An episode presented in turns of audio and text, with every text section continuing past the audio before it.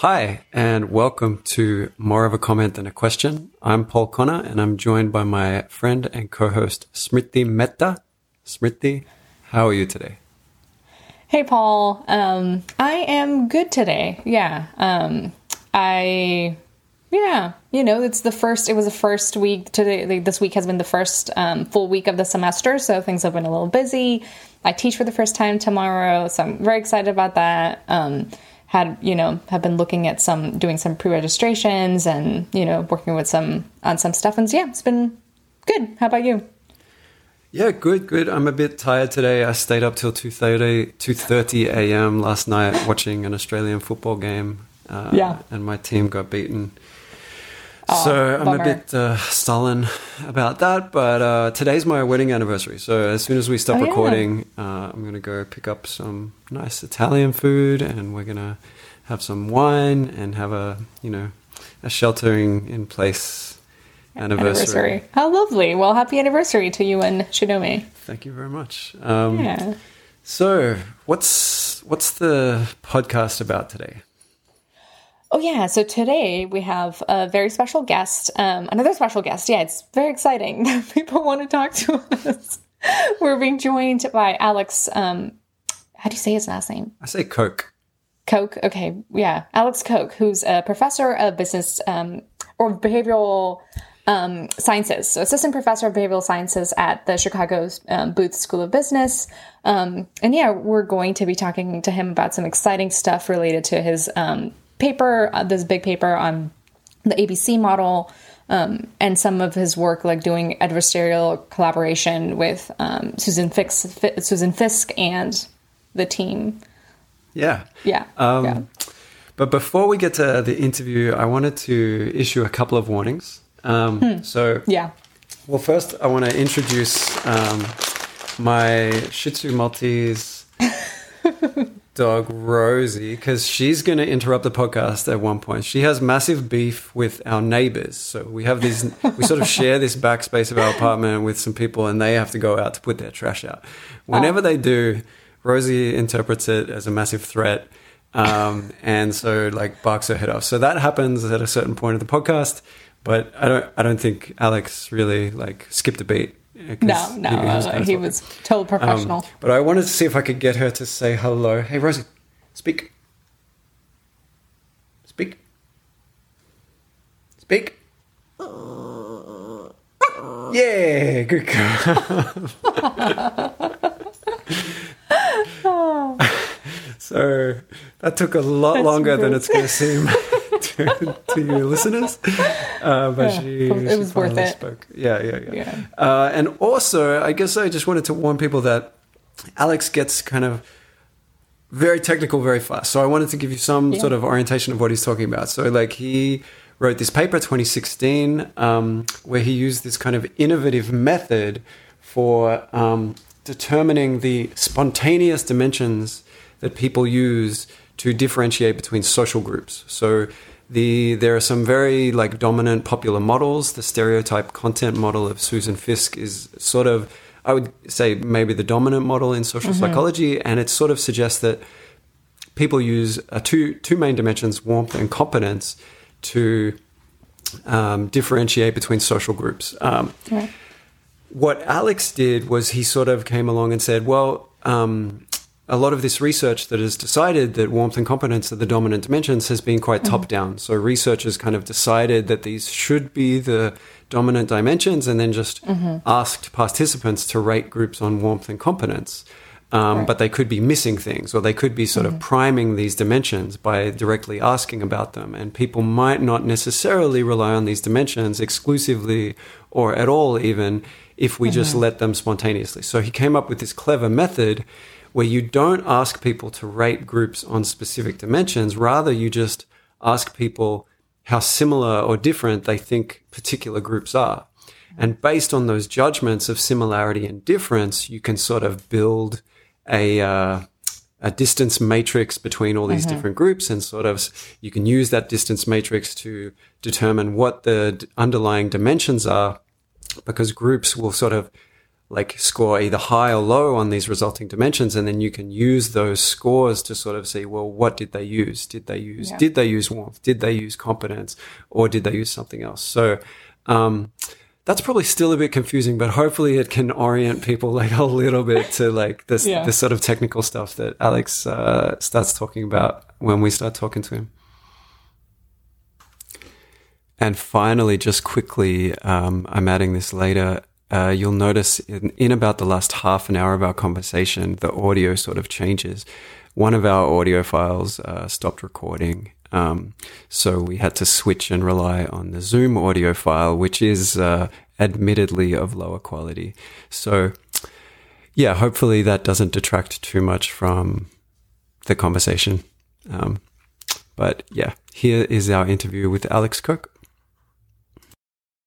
Uh, Alex, welcome to the podcast. Hi. Yeah, thank you for joining us. Good yeah. to be here. Good. Thanks for the invite. It's our pleasure. So, I met you, I don't know, a, like a year ago, something like that. I, um, yeah. basically what happened from my perspective was I was just looking at literature, uh, related to what the things that I study, social cognition, and I came across uh, a JPSP paper that you had written, um, and it's called uh, what's it called? The ABC of stereotypes uh, about about social groups. Yeah, yeah, the ABC of stereotypes about social groups, and you know, there's so many papers out there, and you just read papers all the time, and most of the time they're pretty like there's nothing surprising or that impressive about them. And I, to me, this paper really stood out because it was one of those rare occasions where you read a paper and like I really enjoyed it and I got a lot out of it. And I thought it was really clever and interesting, um, and innovative. Uh, so yeah, I reached out to you after that and just sort of introduced myself and said I thought your work was really interesting and I'd like to use similar methods and, and stuff like that. But, um, Maybe um, could you sort of explain a bit about that paper? Because, like as we were talking about before, it was kind of sort of your breakthrough paper, um, a very important publication for you, and it had a lot of um, a lot of the things that you've been thinking about and sort of working on in, in it. Um, so maybe you could just sort of explain the general thrust of that paper and how you sort of came to um, be putting those ideas together and where that work has gone since then for our listeners. Okay. Uh, yeah. Let, so um, that's that's a great question. Um, um, I I had programmed an efficient method to collect um, similarity um, uh, ratings for lots of stimuli at the same time halfway through my PhD. And this method is called a spatial arrangement method. So what, what happens is um, people drag and drop um, words or pictures back and forth on a on a blank screen, and their only instruction is to place uh, um, stimuli that they think are more similar closer together, stimuli that are more dissimilar further apart. And I presented this um, this method testing a, a, you know different hypothesis than than the ones we ended up testing in the in the ABC model paper. I, I presented this at a mini conference um, near Cologne where I was doing my PhD at the time, and somebody. Um, somebody inspired the idea that this this tool of um, of collecting uh, similarity ratings efficiently uh, could be used uh, for data-driven uh, uh, dimension identification. So we were interested in this other line of, uh, of research. how similar do people think positive information stuff is compared to other positive information? Compared to the perceived similarity of between negative stimuli basically. So we were interested in how closely together do people spatially position uh, positive people objects versus negative people objects. So, so we were basically uh, interested in, in, in testing density hypotheses. But, you know, this colleague, Roland Imhoff, he suggested this tool actually could be used for, for data-driven dimension identification. And that's like this different question of not how densely do people uh, um, mentally represent uh, certain categories of, of stimuli, but also like along which dimensions of of content, you could say, psychologically meaningful co- content do people uh, mentally represent stimuli. And and he um, he had a project in mind. Um, in which all sorts of occupations would be the stimuli, lots and mm. lots of stimuli, you know, because that's important, representative stimulus uh, uh, sampling.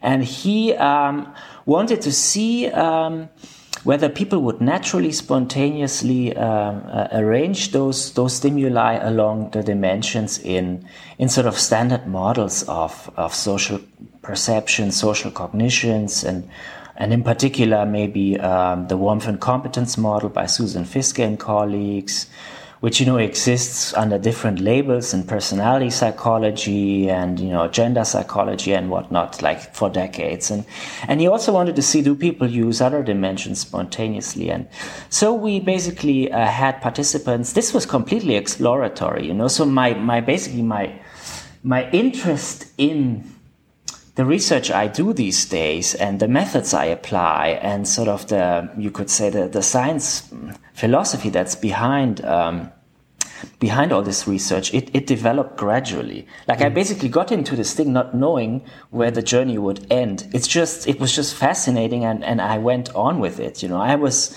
I was in my second or third year of my of my PhD. Like, what did I know? You know, but mm. but we but after a few studies, we we knew one thing for sure, and that was when you have people spatially arrange occupations, you mm. know.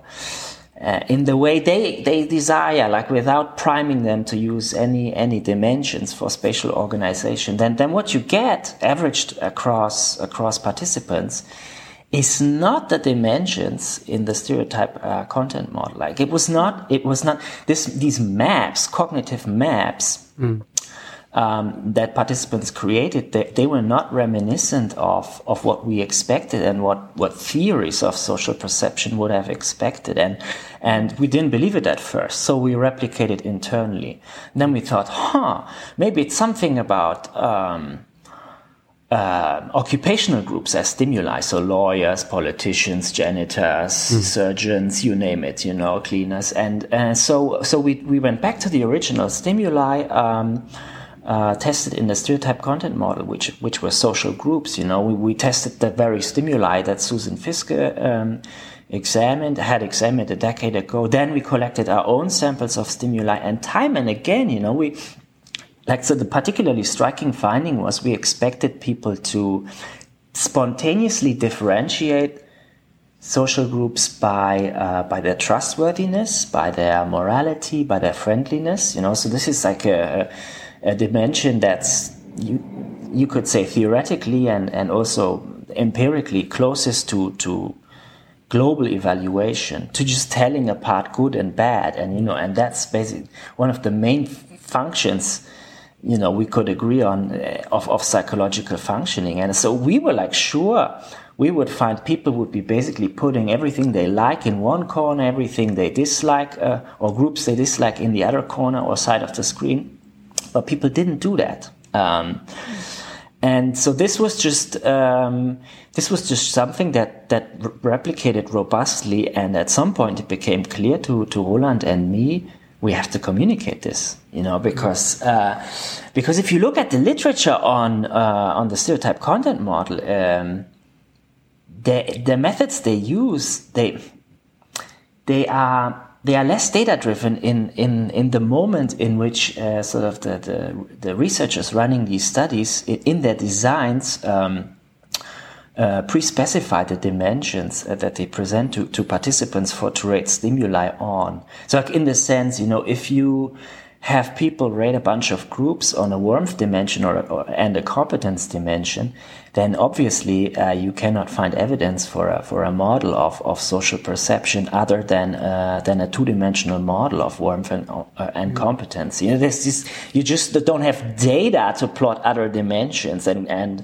and further investigate them. It's a, and and we went sort of that's what we thought at the time. We went one step back mm. and handed over to our participants uh, the, the, the, choice of dimension for mental representation and comparison of of whatever stimulus domain of interest and, mm-hmm. and for our, our, case mostly social groups and when we did that we found what people do consensually is um, they differentiate social groups by their perceived, um, we call the first dimension like agency, uh, socioeconomic success. So people differentiated groups that are higher in status, more powerful, um, that are being stereotyped as more more wealthy, but also more dominant and confident versus less so. So, like examples for groups scoring high on that dimension are um, rich people, uh, politicians, celebrities, examples for groups scoring low up, poor people, alcoholics, immigrants, uh, and, and homeless people, and so on. And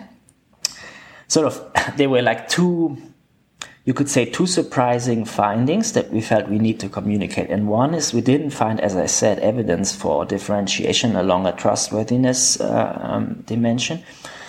Instead of evidence for trustworthiness, we found evidence for a, for a dimension that we dubbed um, beliefs ranging from conservative to progressive. So what, what participants did is they sorted um, some groups uh, in one on one side or corner of the screen, and they what they had in common was these groups were um, groups that, that people consensually uh, stereotype as traditional, uh, religious, conventional, and politically conservative. And on the other side, the average participant would place um, groups they, they stereotype as liberal, uh, science oriented, uh, alternative, and um, uh, modern. Yeah. Um, so. And Alex, yeah, do the participants yeah. get, are they labels that they get that then they're grouping into?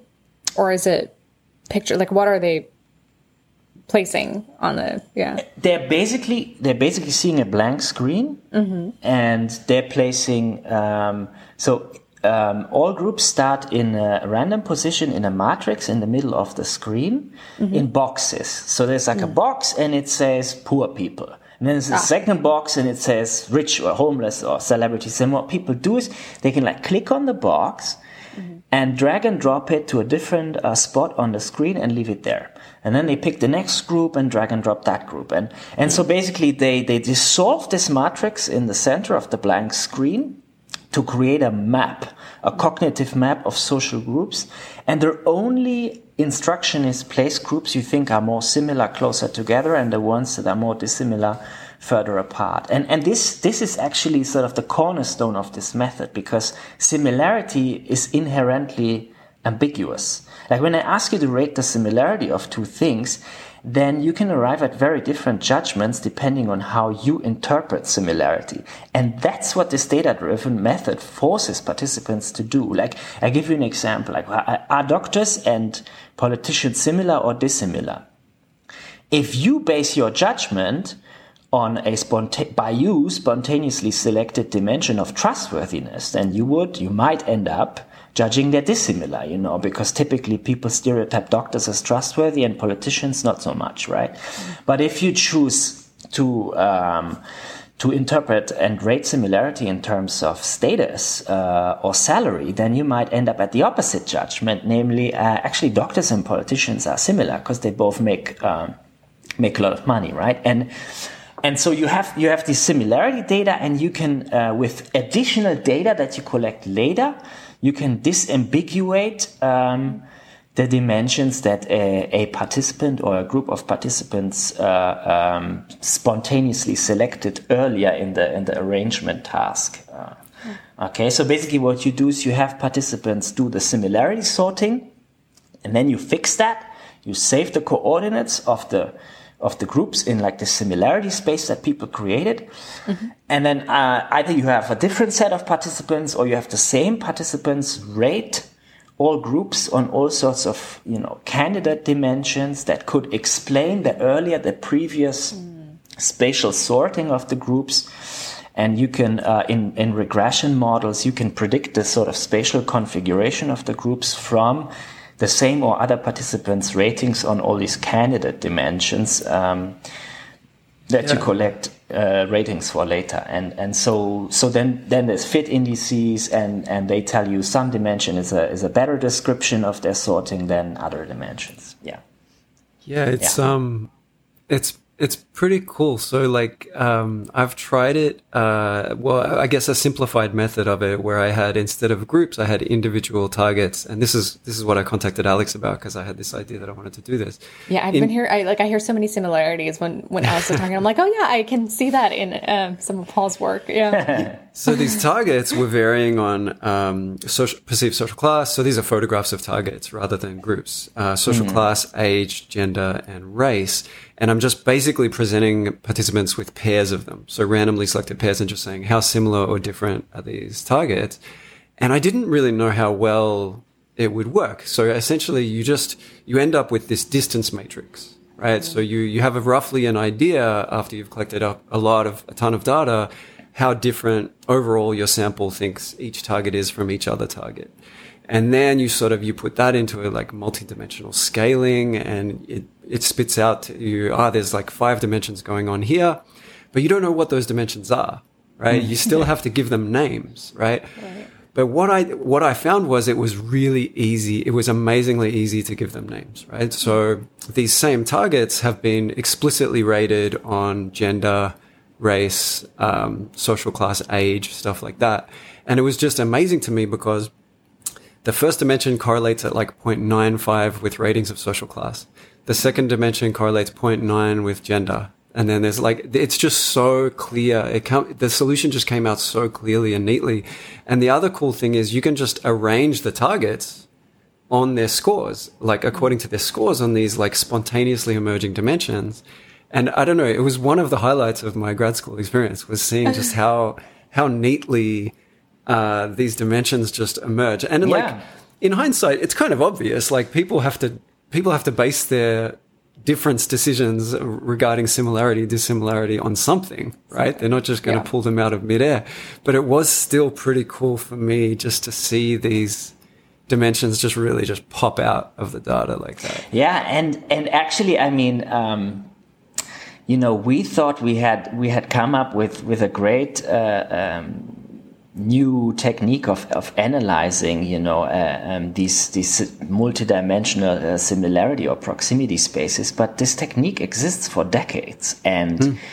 like if you go surfing uh, Google Scholar or, or, whatnot, then you discover like 30, 40, 50 years ago, people mm. have already applied this technique to making sense of. Um, uh, uh, parent-child uh, uh, relationships, employee-boss mm. relationships, all sorts of countries um, in the world. It, has been applied to a lot of. Um, uh, stimulus, stim, uh, stimulus domains and, and figuring out that the dimensions that um, uh, that people use to represent them. Just for some reason, it wasn't so popular anymore in the last 20 years. And uh, but it was very interesting for us to see. I mean, this kind of uh, data-driven uh, dimension identification it's it's been around for a uh, for a long while um, and and by the way another comment I mean I was one really you know, convincing and exciting um, uh, uh, aspect of the method, I, I could not agree uh, um, with you more as the clarity of the results you get. You know, you mentioned like correlations of 0.80, 0.90. Well,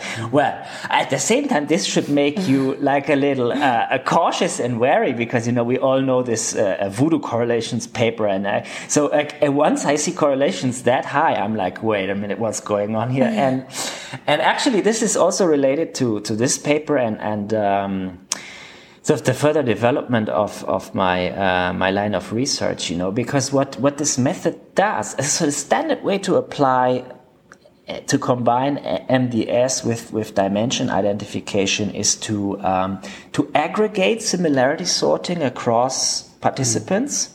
To multidimensionally scale aggregated, or so to speak, mean ratings of um, similarity between stimuli, and to then to then read a sort of uh, a map of mean or average similarity based on mean ratings for the stimuli mm. by a, by a second sample of participants. So what we basically did in applied to our research is we we basically disambiguated a two-dimensional similarity space based on mean ratings uh, for for the groups in the space on status and on on beliefs or ideology, right?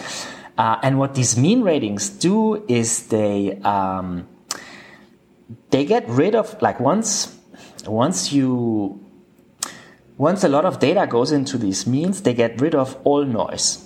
Okay, that's so the, because it's noise is randomly distributed or uh, classical test theory, and and so that drives up the correlation. Say, if you do this on the analysis on of of the level of individual participants, you never get correlations that high. Okay, so if I individually sort these groups and I, as the same participant, rate the groups on status and on ideology, then because at the level of me as a single individual, you know, there's a lot of noise in both the sorting and the rating.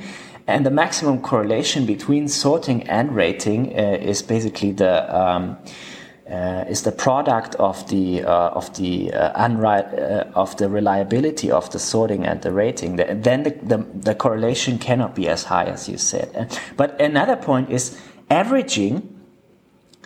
Averaging uh, eradicates evidence for non consensual uh, dimensions of social perception. And that actually explains why we didn't find evidence for spontaneous usage of trustworthiness or warmth um, when, when our participants from 2016 sorted these groups. So people, we, so, we you know, here comes yeah. here comes the C of the ABC model. So, yeah. So this is yeah, this is pretty interesting. So like, but I want to like before you get into that, like we should take a step back and just sort of okay. appreciate that like where you're coming into the literature is a very interesting place, right? So like, and this is part of why I thought this paper was so fascinating mm-hmm. because warmth and competence have just been sort of dom- dominating uh, stereotyping forever, right? And um, like you said, a lot of that was based on fairly top down approaches where it's quite theory driven, and researchers have sort of decided, well, we think warmth and competence are, are going to be guiding a lot of social perception and social judgment. Therefore, yeah, let's ask a whole lot of people to rate a whole lot of groups on warmth and competence. Yeah. And then we say, ah, look, two dimensions emerge. It's, it's warmth and confidence. Whereas you're sort of coming along and saying, hey, well, if we just, let's just let people decide for themselves what dimensions that they they want to take into account when um, deciding the similarity and dissimilarity of the groups. It doesn't really look like the warmth dimension is spontaneously coming out here, at least across the sample as a whole. Mm-hmm. And that, I mean, we'll get to this, but that sort of put you on a collision course with some pretty well established famous researchers who kind of have like a lot of stake in warmth and competence being um, the two quote unquote focal dimensions. And I really want to know what the hell focal means. We can get into that later mm. when we mm. talk about. So you've uh, you've engaged with those researchers in a really creative, uh, collaborative, productive way. I think with this adversarial collaboration stuff. But yeah, it was part of what made this paper cool was like how much of a challenge it was to uh, sort of accepted views in the field of uh, this kind of stuff. Yeah, I mean, it was it it went against, as you said, it it went against the the dominant perspective in in, in stereotypes about about social group and uh, and social perception in in general.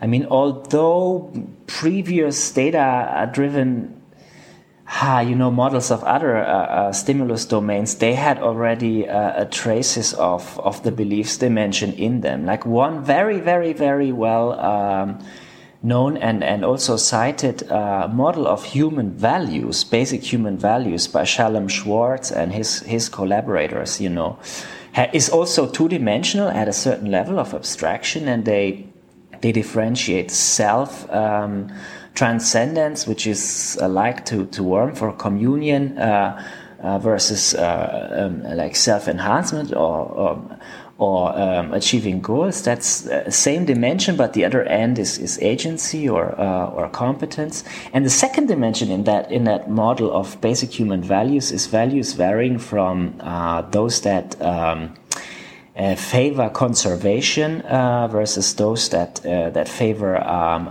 change. So the status mm. advocating the status quo versus being open for and advocating uh, a change. And you know and that's that's related to to the beliefs dimension we find in the perception of social groups. And and you could also say you find this in personality research at a certain level of, of granularity. Like, you know, there's all these big two approaches in personality, but then there's also big five, big six, and so on approaches. And, you know, one dimension of the big five is this openness uh, uh, to new experiences, you know, so that maps also, uh, you know, not perfectly, but to some, some degree on, on the beliefs dimension we find. So, so why I would agree completely, you know, it was a surprising, uh, a finding in the in the social uh, perception and, and particularly group stereotypes literature because of the dominance of you know Susan Fiske's model. Like it's it's not like. Uh, we we reinvented the ideology wheel, and and also it came at a time when uh,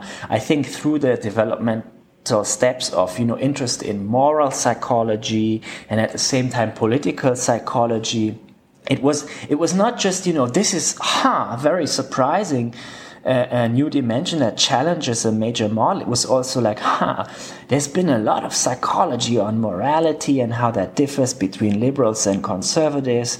And now political psychology is taking off as a whole new field. And so, yeah, it kind of makes sense. Uh, this guy and his collaborators, they like, uh, they like find people, um, differentiate groups, um, uh, uh, uh, based on on you know their um, their perceived ideology or beliefs. And and actually, I mean, if you look, if you read Susan Fiske's um, uh, model uh, attentively, and and you know, and you discover this when you come together and you discuss your differences, and when you embark on this whole thing of adversarial collaboration that we'll talk about in a few minutes. If you read the model, you know, so one of the socio-structural antecedent variables or predictors of, of people's warmth perceptions towards groups is um, positive or negative interdependence, you know.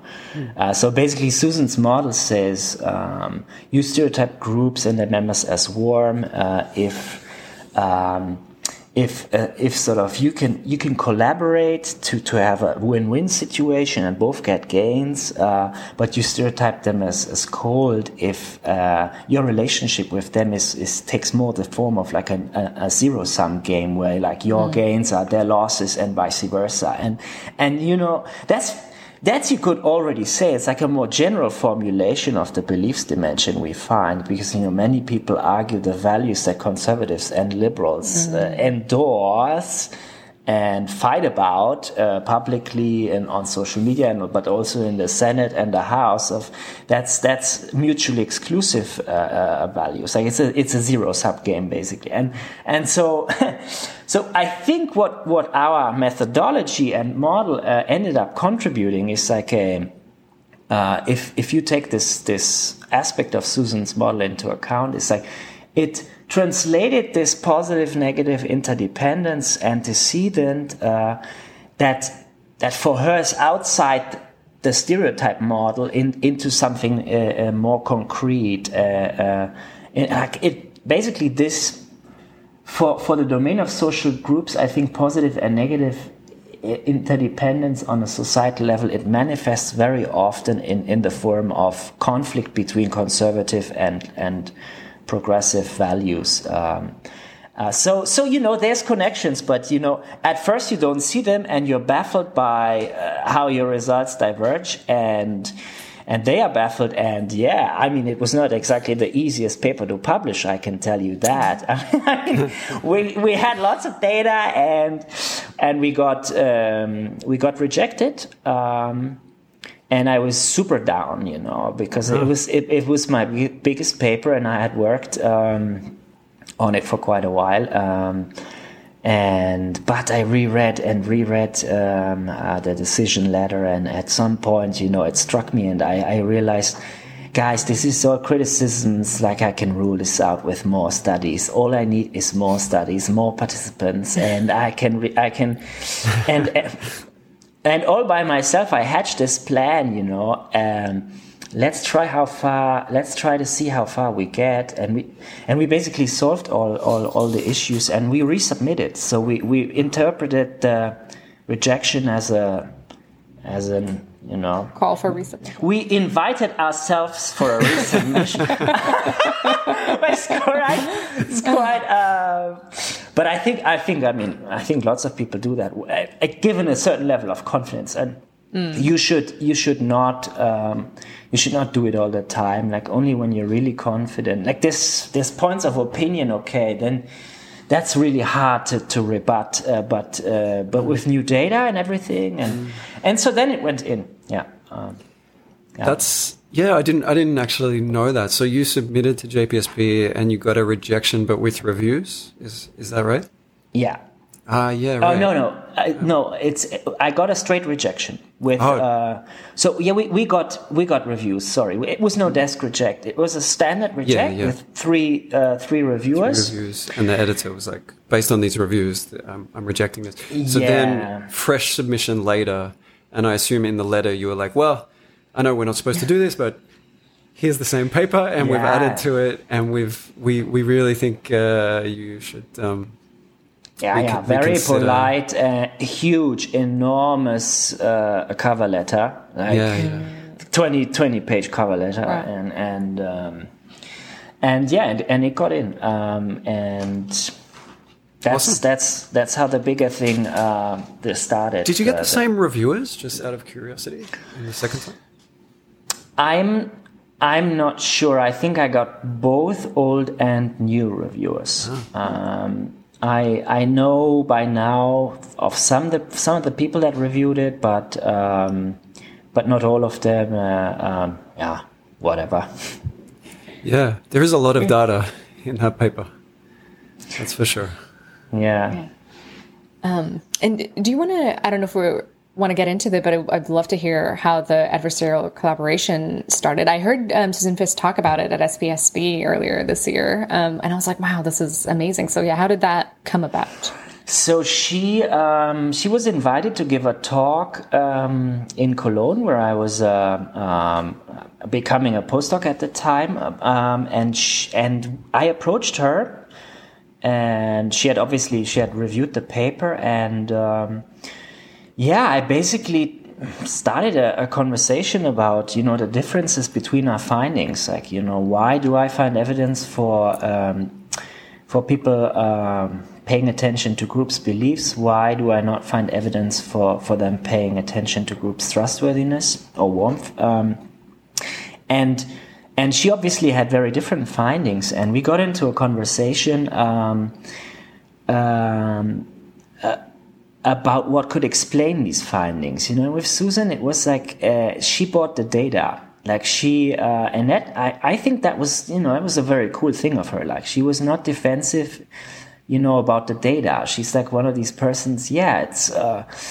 it's a lot of studies. Um, there's variations in the studies. Um, and they did a great job data wise and that's what the data shows now you can you know discuss how to interpret those data or what their generalizability is, you know. But mm. those data, um, she she took them serious, um, and she engaged in a, in a, in a discussion, and we it was like a you know I think half hour discussion or so, and uh, and I felt taken uh, seriously, and I liked that, you know, and somehow you know do you sometimes have this feeling when there's like an inconsistency in something that's relevant for you then you know as a scientist or maybe as a general person it just keeps bugging you? It's it's annoying you know? It's like you want consistency you want to understand the there's like a um, and and so i guess that's why a couple of weeks later i i um, I still was reasoning about ideas how to explain away the discrepancy and uh,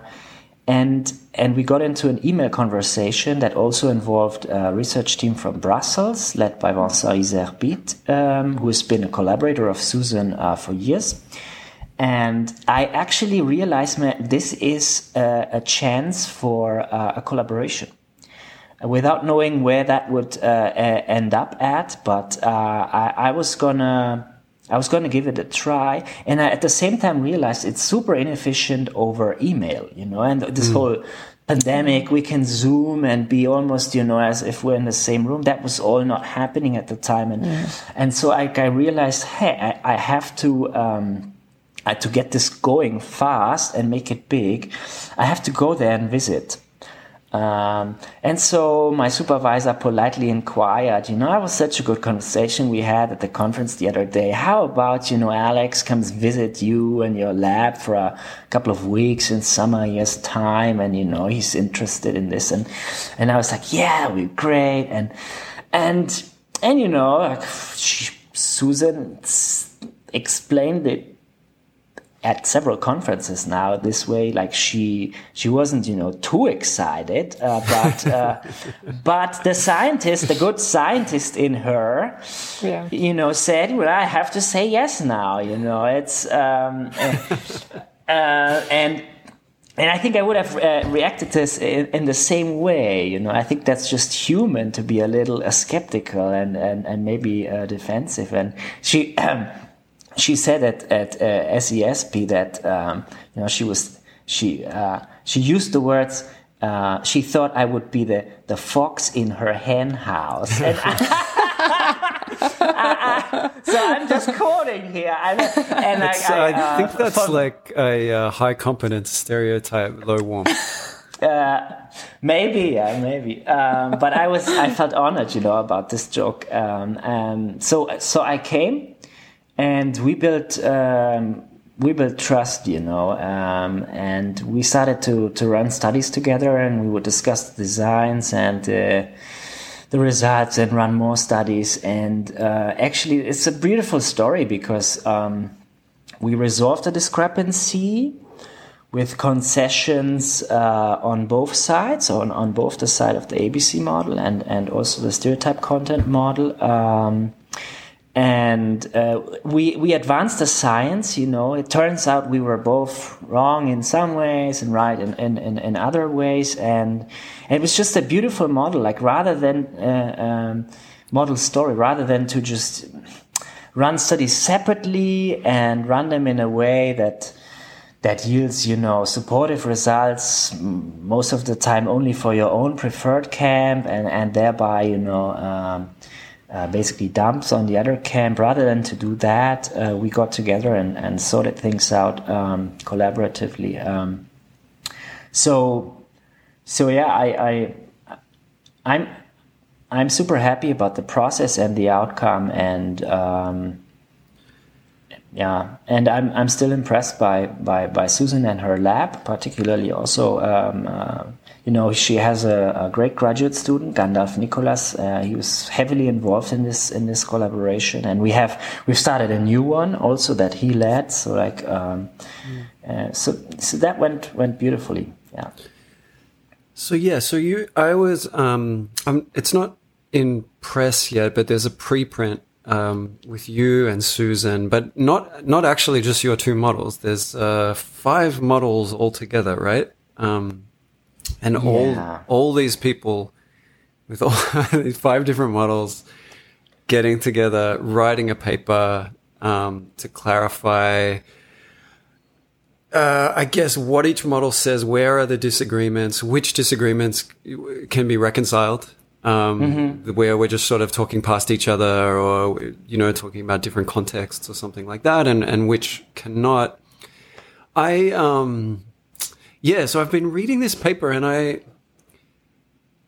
while I really like the idea of adversarial collaboration mm-hmm. uh, in theory, um, a lot of the time in this, while I was reading this, I got to a point where I was like, you know what, I, I'm not sure they're going to come up with a way, an empirical test where if it turns out this way, this theory wins, and if it turns out that way, and another theory wins. Just because of like these theories are so broad and they're mapped onto something that's so complicated, right? Uh, our social perception, the way we make inferences or form beliefs about other people or other groups uh, in society is obviously so like I mean, one thing that your model says is that um, mm you know, similarity in beliefs will sort of causally produce judgments of warmth, right? So mm-hmm. if I if I think that a group is similar in beliefs to me, I'm more likely to see them as um, high on communion, all right, yeah. uh, high on warmth. Now, nobody in their right mind would say that that doesn't happen, right? Like, mm-hmm. and I'm sure if Susan Fiske would, was here, she there's no way she would say no, that never happens. Do you know what I mean? Like, mm. so like I, yeah. as I was reading this paper, I was like, all of these theories are right, right? Mm-hmm. Like, nothing that these theories say happens doesn't happen. Mm-hmm. You know what I mean? So like, um, it's all about, uh, you know, and everything that these theories say happens probably happens in some contexts and doesn't happen in other contexts. And I was just like, I was just reading and I was just thinking, you know what, like clear differentiating tests that are going to convince people that one one of these models is better than another model are just going to be really really hard to come up with. Um, yeah, you, that's yeah. You mentioned that like you you had sort of had some results where you like gave ground on on some areas and so like what were those kind of I'm just curious like what were the sort of specific points of disagreement where you actually sort of sat down and you had an empirical test where you guys were just making clearly different predictions about what the results would be?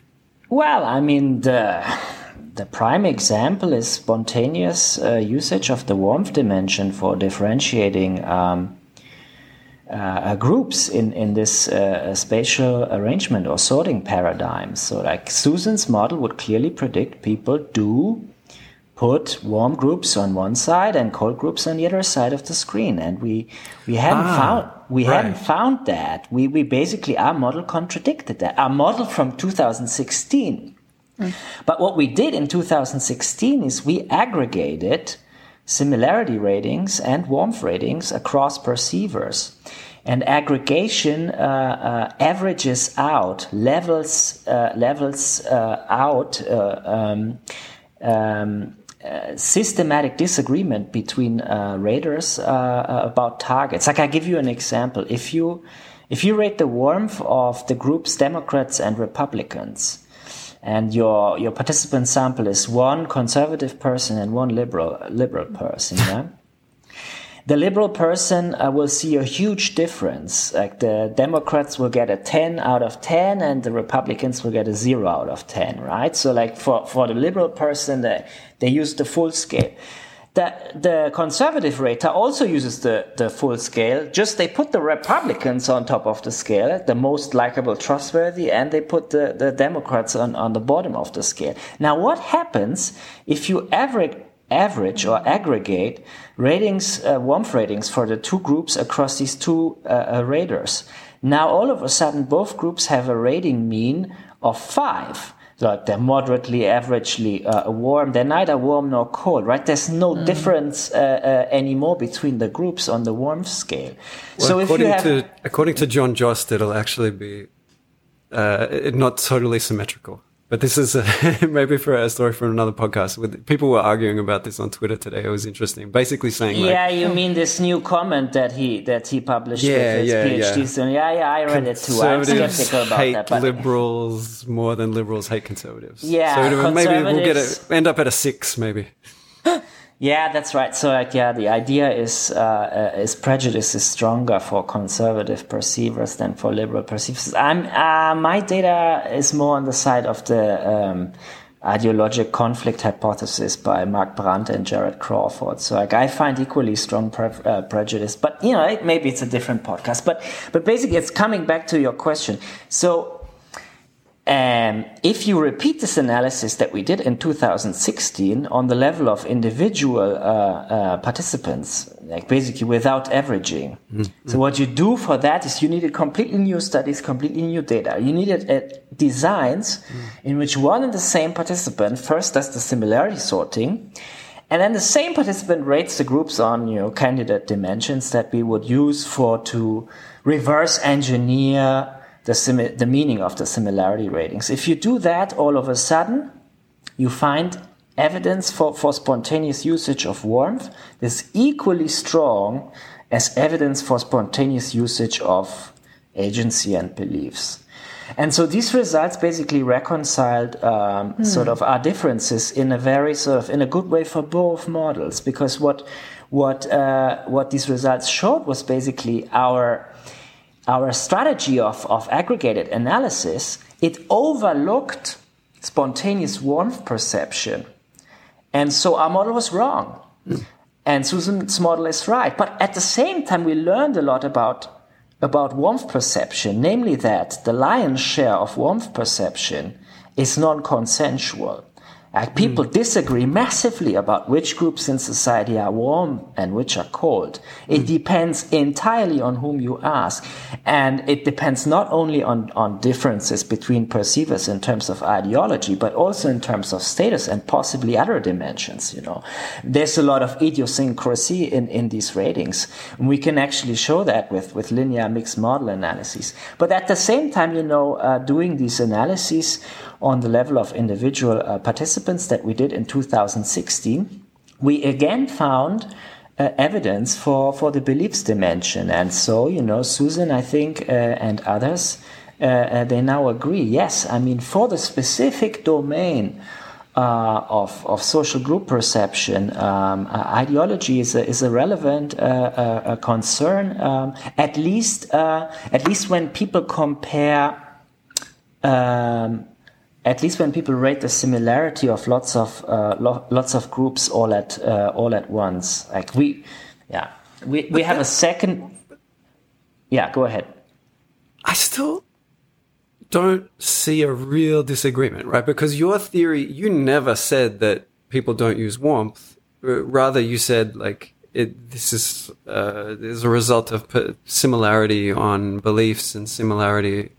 Um, similarity on agency. Like that was all in the ABC model, right?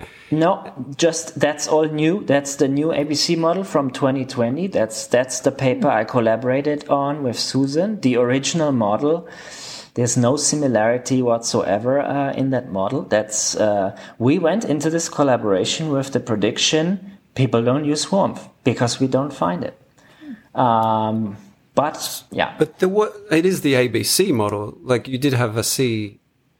Yes, we found communion. 2016. Mm. Yeah, we, we had a C in that in that original model, and that C was um, the center of the two-dimensional um, space spanned by uh, by agency and beliefs. So what the center means is. Um, um the center of a two-dimensional space spanned by agency beliefs is groups that are perceived as moderate in terms of both agency and beliefs.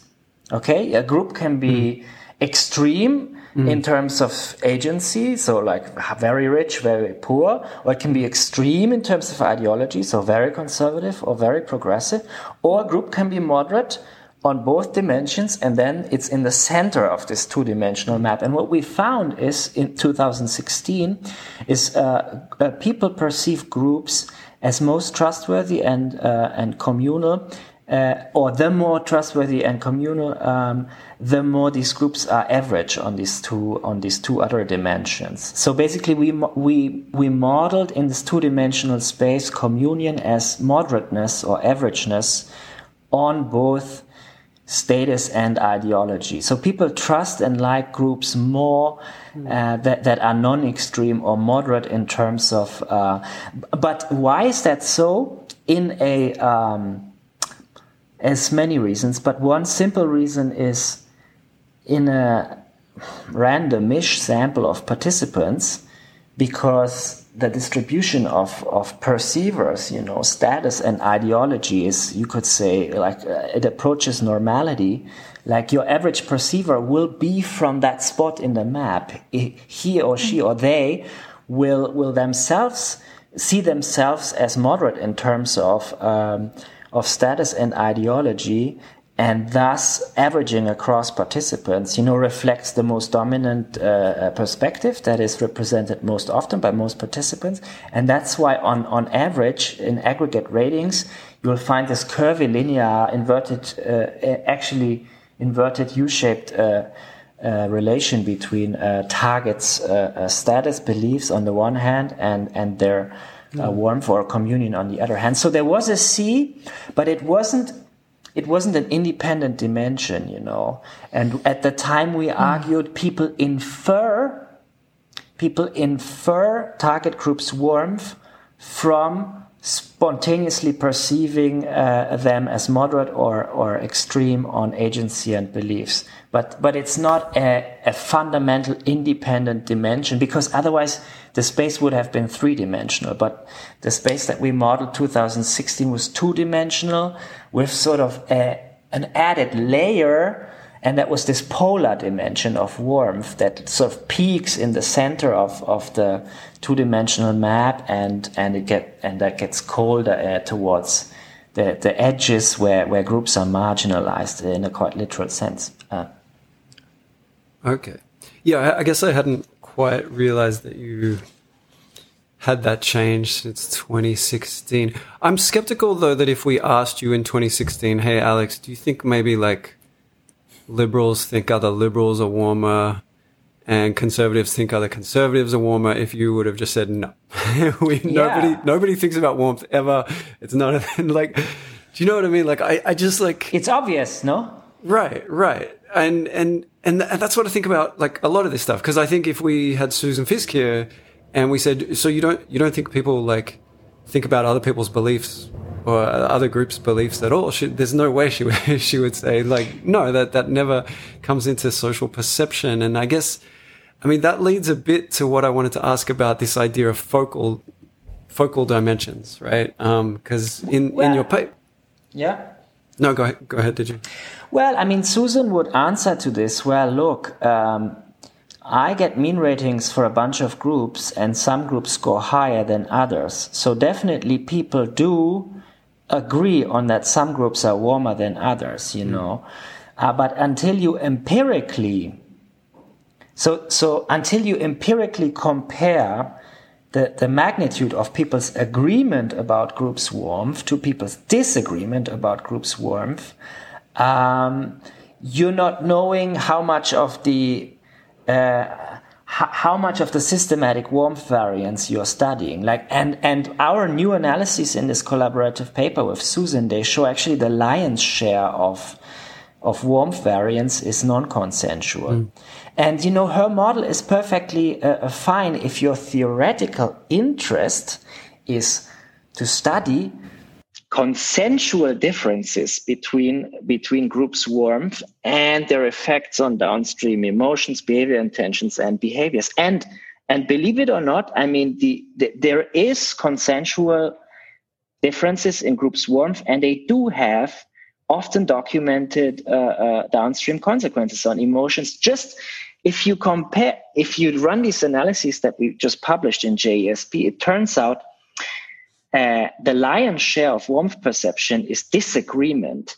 And it would have been hard to predict what sort of the greater chunk of variance is it agreement on groups warmth or disagreement on groups warmth so um, so maybe she just uh, she wasn't interested it was not part of, of her model because she's interested in studying uh, you know consensual differences and but we discovered actually there's a massive opportunity mm-hmm. in studying disagreement on warmth because it's huge you know and mm-hmm. it can predict uh, an independent huge chunk of variance of downstream mm. uh, emotions and and behaviors and that's what the that's what the abc model sort of uh, now has been developing towards and we've started mm. to predict behavior in economic games in cooperation games and we successfully do so and so on and so forth yeah, yeah. Yeah. But I mean, I, I just want to say, like, I think this is so cool, right? Like, there's this saying that if you want to um, go fast, go alone. If you want to go far, you know, go together, something like that, right? Mm-hmm. That if the idea is to get to the truth and not, you know, is it this theory or that theory, then I think we should, yeah, right? Like, more people who have competing theories should be sort of thinking together in a way. And Paul, you said that, oh, you know, did you ever design an experiment where you were like, oh, clearly, if this is the right thing, then if this theory is correct, then we'll see this and that. Uh. Um, but I don't know if that's the goal, right? The goal is sort of just like push the field or the thinking forward. And I don't know if it happens like in a second where like, yeah, we'll do this one experiment and we'll know right off the bat which theory is true, right? I think it just like builds incrementally over time. But I just think this whole idea is very cool. Yeah.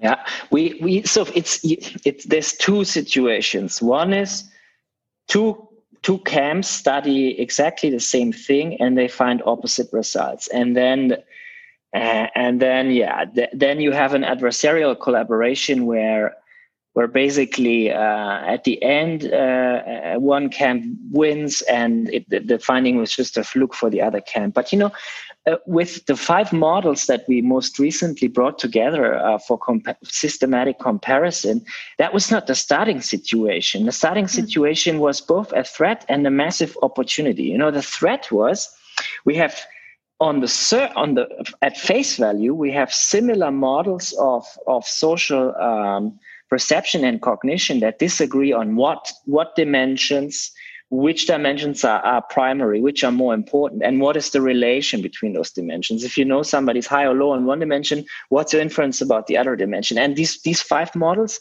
at at uh, at face uh, at first sight they disagree about all these these questions you know?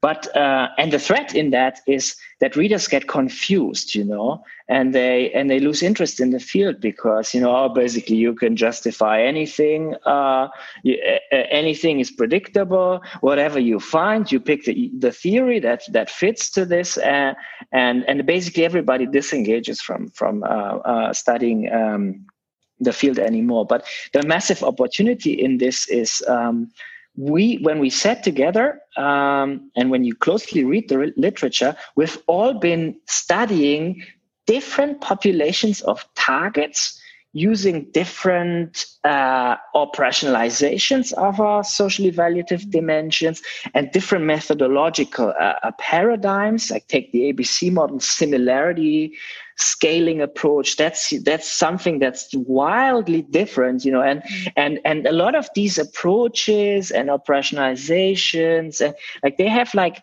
s- implicit silent assumptions um, and you discover those only when you uh, engage in a systematic collaborative comparison of of sort of what are the theoretical roots of your research approach? What's um, um, what's the scientific philosophy uh, that you're surfing? What's what's the exact methods approaches and what are your findings actually? And and then you can move the whole field forward uh, by realizing together actually this model says something about this specific uh, uh, part of, of you know uh, you could say a theoretical space.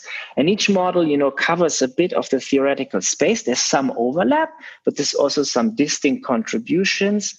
And that's how you can basically um, you can sharpen the aim and scope of each model by by these mm-hmm. kinds of systematic comparisons. And and you discover that actually a lot of contradictions they are more apparent than real like one perfect example is, is the relationship between these big two dimensions of some model calls it warmth competence, the other calls it uh, communion agency, and so on and so forth.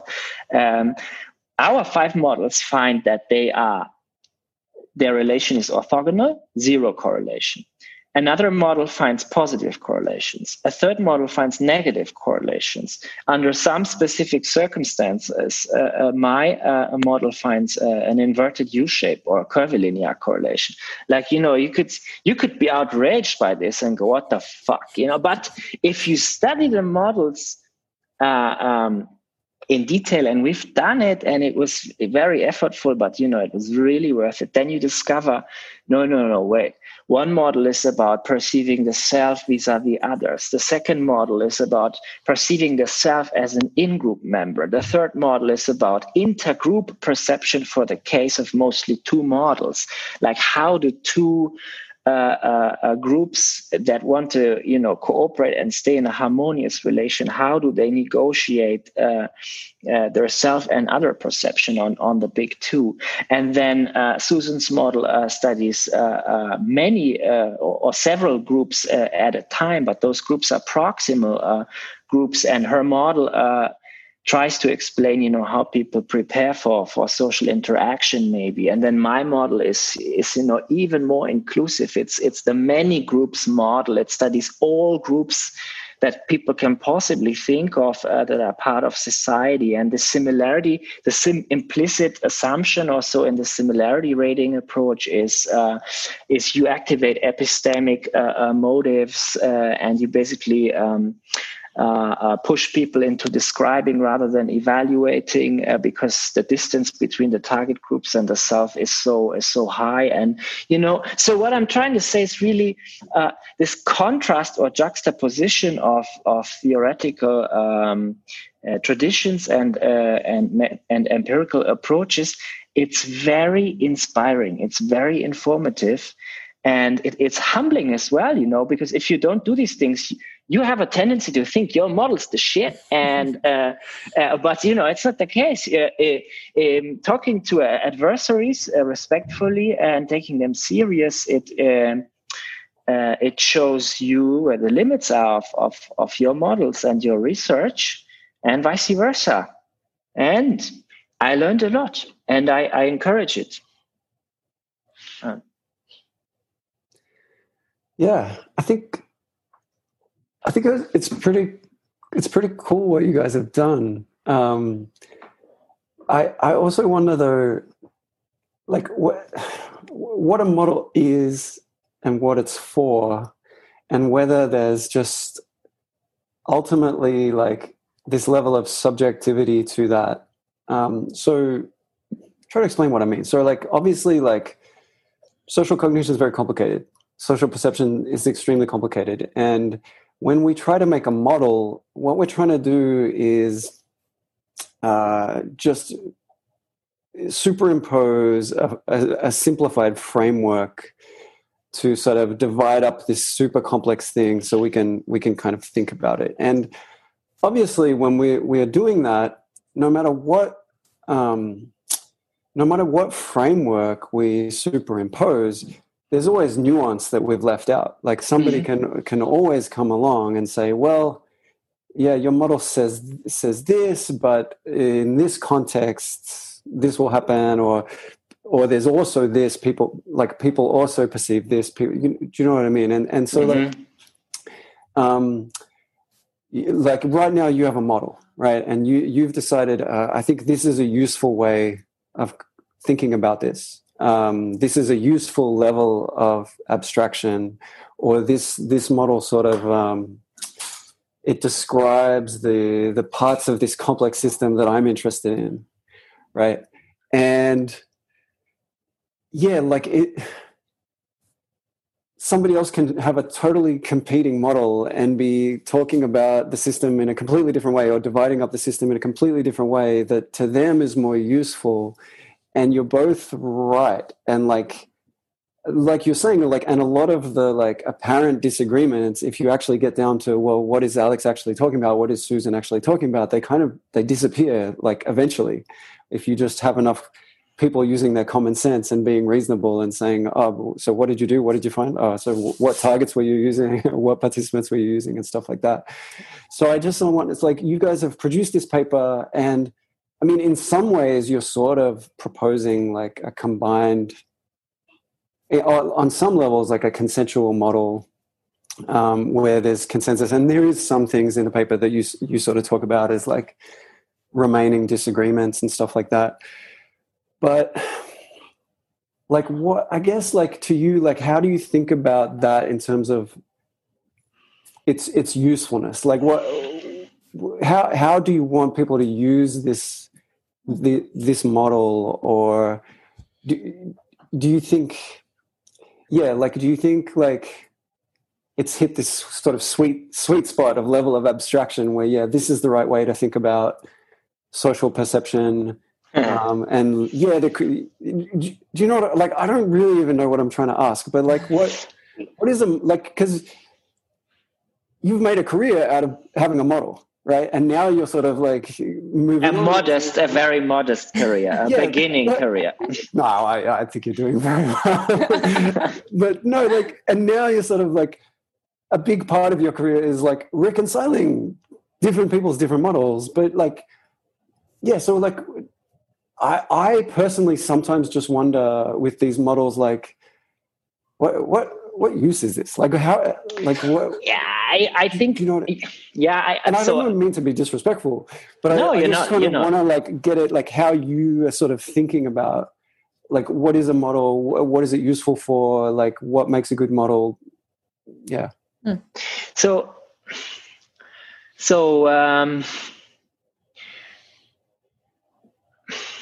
so what we have is like we have sort of a hierarchical structure right? So like if we if if we know the the real world context of social perception and interaction um, um, that we want to make uh, predictions for, that we want to maybe redesign uh, um, with interventions to, to the benefit of everyone involved in all of society. If, if we know the context specifically, and there is a model that uh, that was made for describing, explaining exactly this context, then it's great to use that model, you know. But sometimes we want to make predictions and design interventions across contexts, and then we have to go more abstract and we have to in our case then uh, uh, develop uh, predictions and interventions from sort of the integrated uh, uh, uh, framework that that we published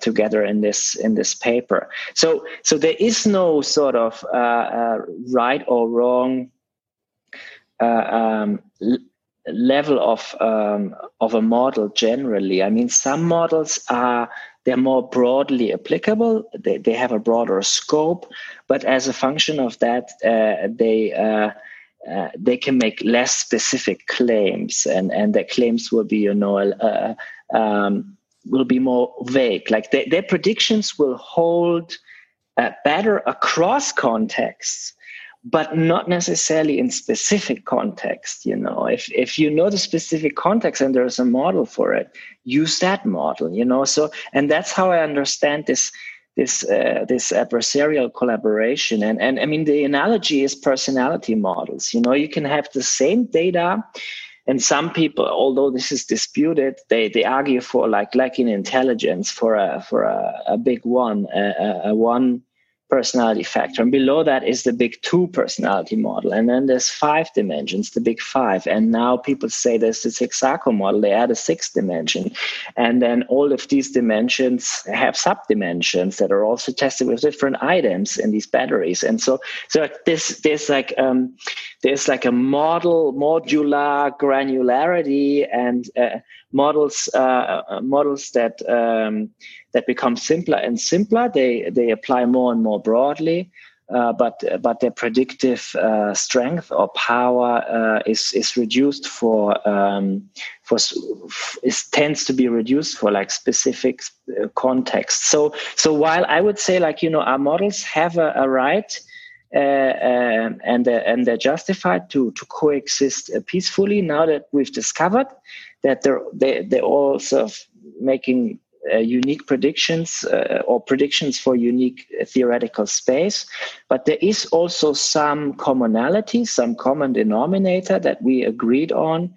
Um, and if if you want to study um, social perception and, and, and cognition in sorry. That's okay. Thanks.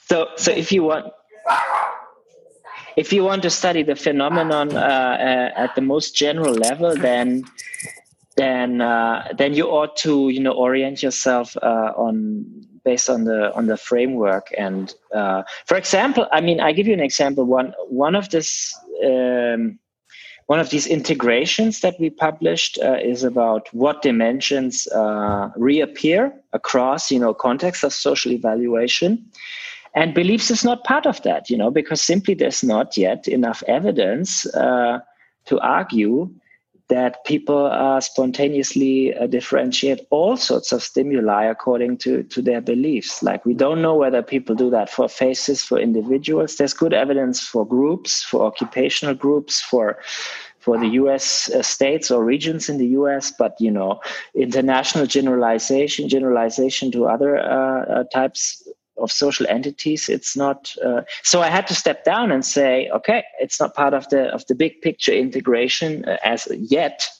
Uh, um, so, so that's what I mean. You know, it's it depends on what your research or a, a application question is. How, um, yeah, does that does that sound like the question you asked, or does, is that a useful answer anyway? Or um, well, it's not like I asked a coherent question anyway. but I, I circling ask, a similar topic. I will ask like a broader, and this might sound like a naive question, but I I understand the appeal of more like data driven approaches. Like, yeah, instead of sort of doing a top down, like, oh, com- you know, mm-hmm. competence and warmth. Although I will say the categories of groups that we're giving participants, those are also top down, right? Like, um, people aren't coming, but anyway, no, they're we not. Ha- we have participants generate those categories. Oh, so like yeah. poor person, rich person, that's all participant generated. Yes. Okay. Yeah. Yeah. All right. So yeah, so I totally understand the appeal to um, for that, but just talking again from like a philosophy of science perspective right there's the idea that when you're doing an experiment or you're doing research right you you're sort of thinking i have this theory i have a hypothesis i have some idea of what i expect to see in the world and then i go out and i look for it like hey d- does it map on right? Does the real world map onto how i thought it was going to be? Right? And that to me seems like really the core of science right? Like you kind of develop some theory and then you go like hey is that actually going to replicate in the world? So doing it the other way around i'm, I'm just like i kind of struggle with it a little bit just like uh, yeah again i don't have a question but it's just i think it's a it's a it's a circle you know it, right. it goes in circle induction deduction like yeah so so the abc model is by no means a data driven model like we we we did exploratory data analysis, developed the model, then it became a hypothesis, and then the studies that ensued would be you know confirmatory studies, and and then then we moved from uh, you know induction to uh, to uh, to deduction, uh, and and so it's. Um, uh, I think it goes in in in, in circles, uh, really, and definitely you you should have um, uh, you should predict stuff and, and confirm it. Uh, but where do you get those predictions from? Mm. I think I think social reality, uh, the reality of social perception, it's so complex mm. that you know whatever a priori model, you can be the wisest researcher. You are you are not. You won't be able uh, to mm. to accurately predict what variables are important. What's the relationship? is it uh, causal? Is it uni? Is it bidirectional? Is it actually linear or curvilinear mm. like that's that's stuff. Like show me the researcher that comes up with the you know uh, uh, right uh, uh, predictions uh, right, right, away. it's yeah no no freaking way i mean it's mm. it's so complex even i mean mm. uh, paul and i were looking at you know how do people uh, uh, perceive facebook profile pictures at the moment ah you would be surprised how many different dimensions we can we can separate in this data driven uh, you know new research and mm. and actually this the student by uh, by of susan gandalf he he had people just describe um, I think it's it's submitted or under review or in press already. This paper, and she, he had like uh, um, uh, people describe groups with one adjective and then mm-hmm. there's like he has like natural language processing tools and you know they call it the spontaneous stereotype content model it's going to be out soon hopefully like you'd be surprised how many dimensions they find yeah it's mm-hmm. more it's more than in the SCM it's more than in the abc mm-hmm. it's more it's just you know you can't predict the complexity of reality so you know why don't you mm-hmm. get your predictions from uh, you know a data driven uh, uh, mm. or even you know non-quantitative qualitative uh, uh, approach first in the first mm. place you know so that's um yeah. that's really interesting and, and like yeah it really connects to how I've come to think about social cognition because, like, uh, you know, I've been doing this research, you know, six years in, in, in, grad school, and I mean, the thing that has stuck out to me the most in my data is like the complexity and and the things that I think are really important. Like I, I came into grad school just thinking, oh man, social class is really important. Really, really from an intergroup perspective, social class stereotyping is really important. But then you get this data and you realize, well, no, not really. Not not in terms of like variance explained and like you know like i'm and i'm i'm doing this thing and i add like a little more layer of complexity and my variance explained goes down by half. And then i add mm-hmm. another little layer of complexity and it goes down by half again. And then i realize well how many layers of complexity are in real life? You uh, come like, into grad school realizing that human behavior is complicated? No i mean well i think that no no and this is the point i'm trying to make is that like i think that in social cognition when we make models when we simplify when we break things down and, and, study them and find these effects and then go public with these effects. Oh we found this effect here. People use this stereotype here. People use this bias here. The complexity is lost and we teach people to think about social interaction in an incredibly like simplified incorrect way. Like there's people walking around just thinking oh that person's going to stereotype me this way because they're, they're this gender or they're this race or something. They're, they're going to react to me this way. And it's like well no if you do research on this and you look at the data you realize like you don't know that at all. Like we we can we can predict very little yeah. of this. Yeah. Yeah. I guess you know like the ideal paper um it does a lot of things. Like it goes to the lab and isolates uh, independent dependent variable. It tries to study the relationship experimentally. It establishes you know a, a causal relationship under controlled conditions.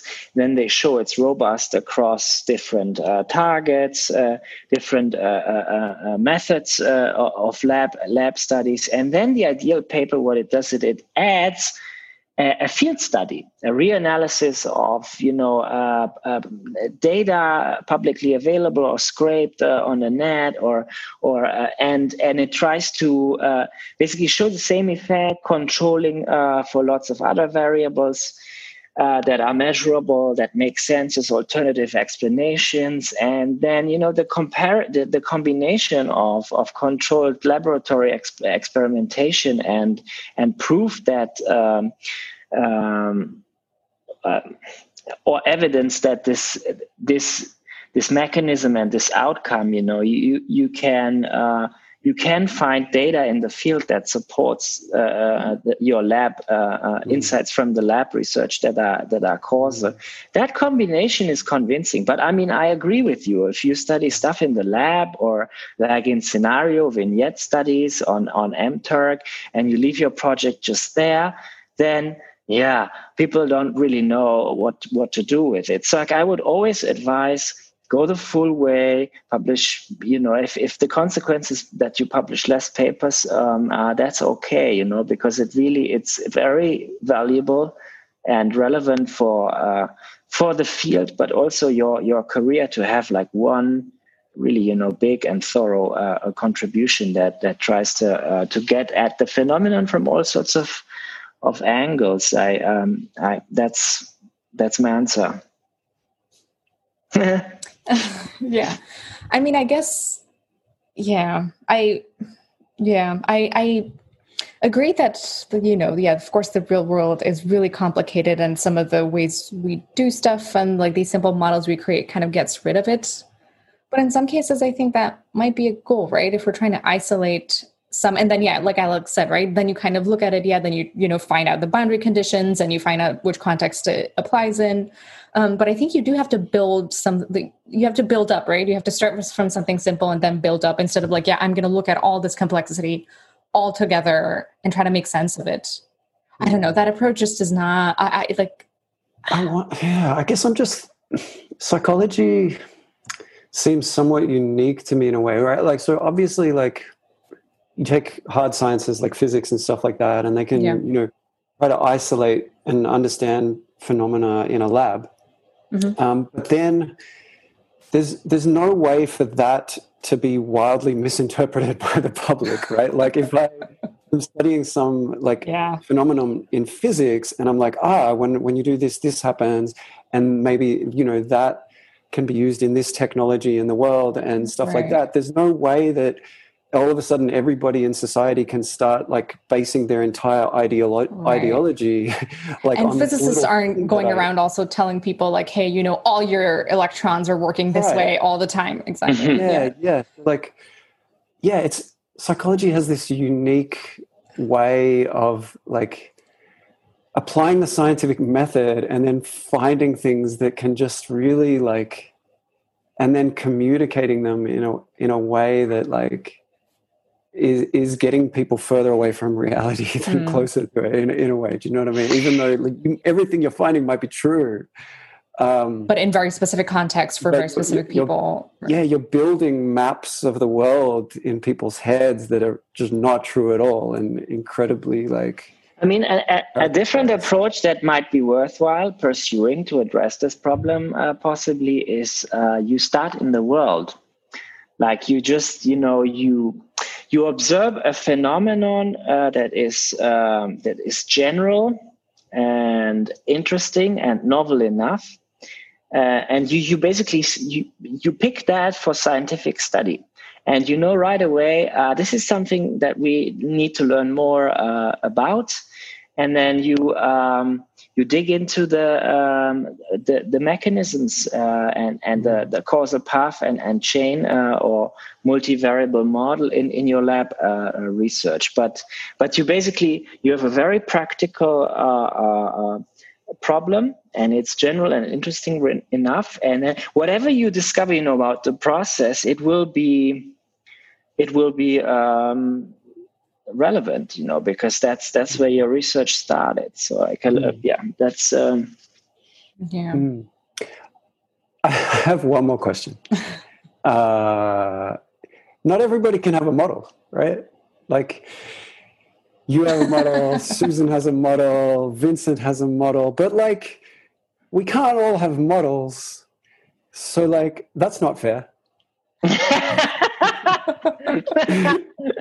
What, what is why what's so special we can't all have a model we can't huh? what's so special about you that enables you to have a model uh, or is it just like I don't know. Like, who gets to have a model? That's my. Well, who's stopping you from develop like making no, a but model? I don't like. I don't. I, I don't. I don't want to add another model to the party. I, I just think like.